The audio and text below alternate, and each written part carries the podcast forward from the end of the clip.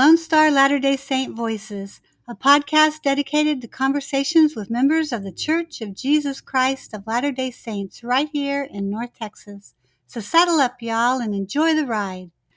This week I've been talking to 97 year old Fort Worth resident Jim Mylan of the Bucket List Jazz Band and his secret to a long and happy life. No one can close in on the century mark without everyone wanting to know how he managed his happily ever after. His answer may surprise you. Fame American author Louis L'Amour, in his novel Lonely on the Mountain, might have been thinking of Jim when he wrote, There will come a time when you believe everything is finished. That will be the beginning. For the once upon a time of this new beginning, you have to go way back. 50 years or more back to when Jim first embarked on a musical treasure hunt, little knowing his quest would consume half a lifetime. It all began with the perfect set of Dixieland jazz charts.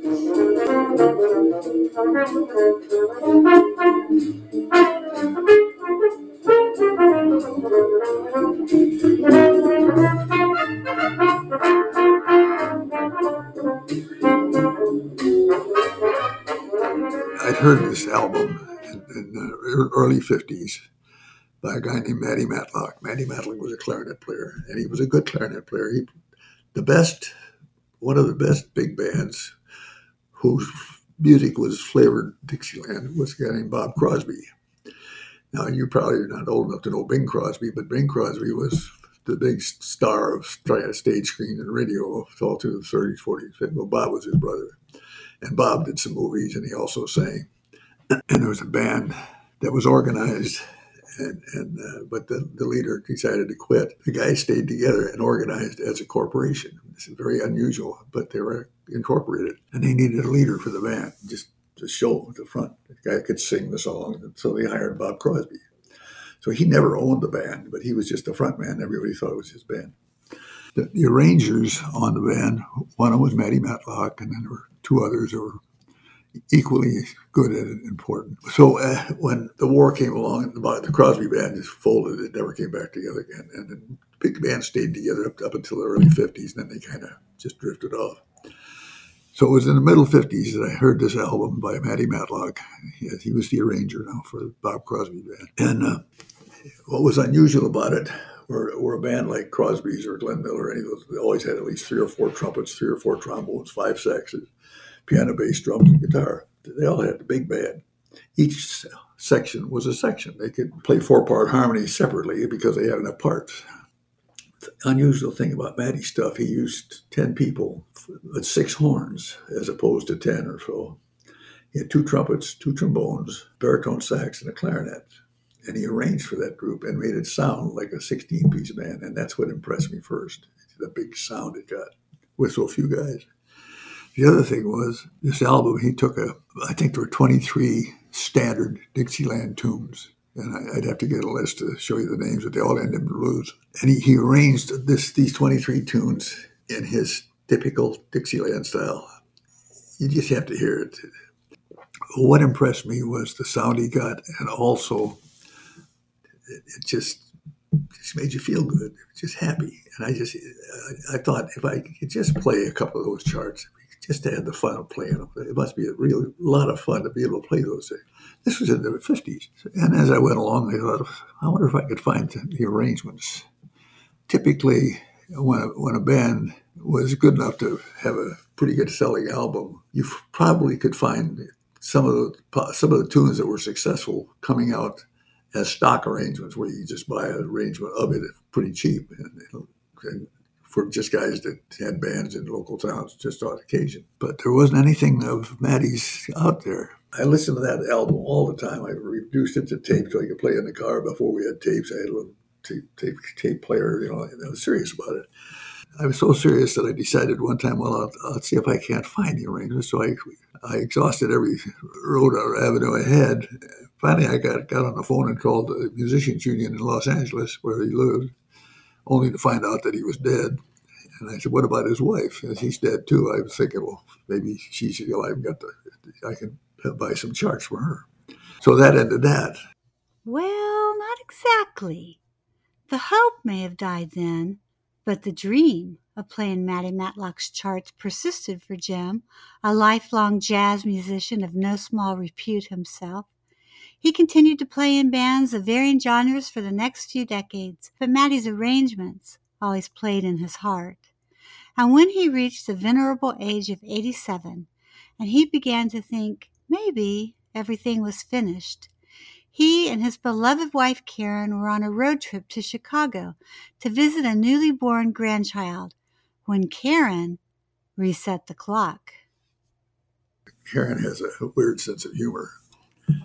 She said, You're 89? Whatever it was. Yeah. Well, have you done everything you were going to do?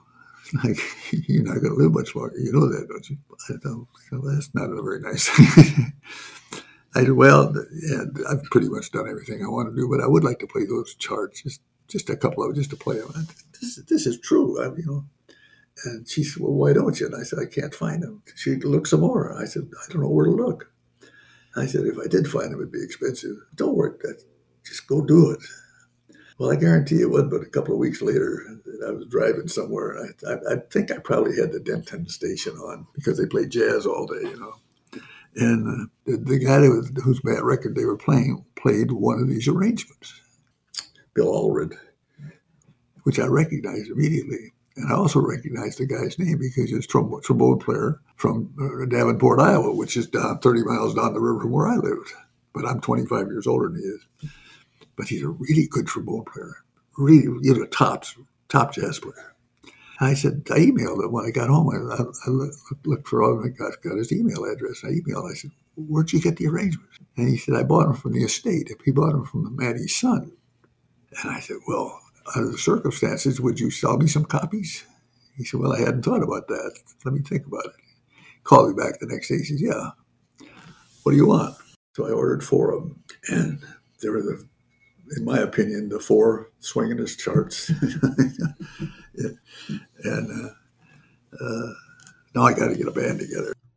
And that, my friends, was the birth of Jim Mylan's Bucket List Jazz Band. Composed entirely of senior citizens, the average age being 75, the Bucket List Jazz Band has been playing in Fort Worth, mainly at the Shipping Receiving Bar, for the last 10 years.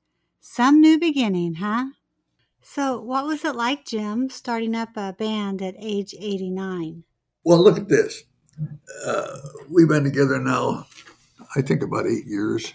They've all got the idea that they're on a mission, that the music they play hasn't been played in, in the style that, that just doesn't get played anymore. I mean, who's going to hire, hire a 10 piece Dixieland jazz band? You know, I mean, you, you start with about $2,000, you might get the job. No, you're going to do that. I've always been kind of slanted toward Dixieland because it's just just happy and it's open and it's it's just fun. It, it, you know, sometimes jazz gets kind of they stretch a point with uh, harmonies and, and uh, Dixieland was, was was a form of jazz. Jazz is nothing but improvisation, but it swings, and I can't tell you about swinging other than it just does. You know, that kind of thing. You know? But Dixieland with these arrangements, they are just so well written and they just swing. You know, people sit there and listen, they just smile. I really believe this. Coming to hear us play on a Tuesday night uh, and leaving at 9.30, going home, you, you, when you walk out the door, you're just happy. And, and it's just happy jazz. There's a theme developing here that's hard to miss happiness. Jim Mylan is that rare creature in this world, a happy man, affable, good natured, and kind. But while music has been his life's passion, this Iowa native will be the first to tell you it is not the wellspring of his contentment. He found that in faith and family. Jim moved to Fort Worth nearly 70 years ago, met his wife Karen, and joined the Church of Jesus Christ of Latter day Saints. Actually, I was raised as a Catholic, and uh, I was a Catholic all through World War II. And, and in my first marriage, But in 1950, I had questions I was I did everything I was supposed to do, but I just had some questions that didn't come out right, and uh, it finally just evolved. And I uh, just didn't go back one Sunday. I've been a musician all the time in Fort Worth, playing in bands, and it's amazing what an impact music has had on every, no matter where I've been. And uh, one of the guys, uh, Lou Gillis, was a he uh, was an arranger, conductor. He, he would get bands together for whatever occasion. And he always called on me. It's kind of nepotism, but it worked out all right. Because I'm really not that good. I can. I'm a good jazz player, I think, but that's improvisation. But reading, I'm a little slow, but I get by. Anyway, Lou had a deal in Oklahoma City to put a band together for uh, Eddy Arnold. Eddy Arnold. Well, at one time, everything he recorded was a hit. Well, he would come around to county fairs and stuff like that, and he always used a band. He, he he's just a guitar picker and singer, but he always used a big band. So we did three of those things for him. And anyway, we're going to do a show in the auditorium up there, and and it was supposed to start at eight o'clock, be over at ten. Lou said, I'm going to get a bus. It was a 14 piece band. I get a bus, wives and girlfriends or both, you know, and uh, we'll have a party on the way up. And it was a lot of fun. This is several years after my wife had died, and I was kind of between waves. And uh, Lou called and said, I just got word from that the, they sold out the performance, the 8 o'clock show, so they're going to move it up to 7 and do a 10 o'clock show. So we're going to have two shows we go home a little later. Well, anyway, I had asked Lou's wife, who was, I was the best man at their wedding, and, and Karen was in the wedding. That was part of it.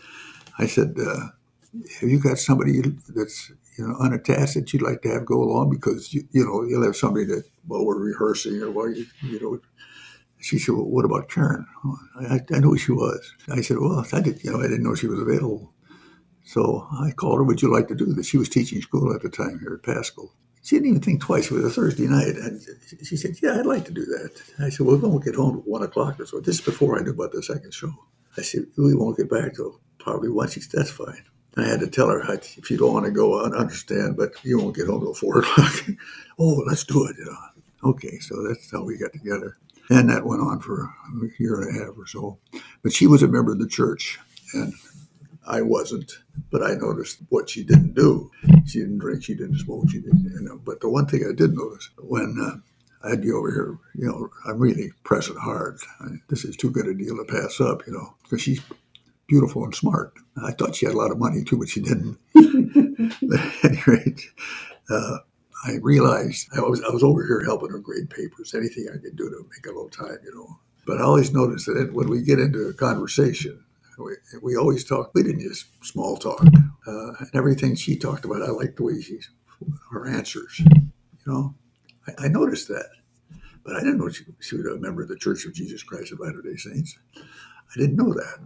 She didn't drink. She didn't smoke. A lot of people don't drink and smoke, you know. And finally, it came out, and. Uh, and, and even then, she she just figured I was not the type.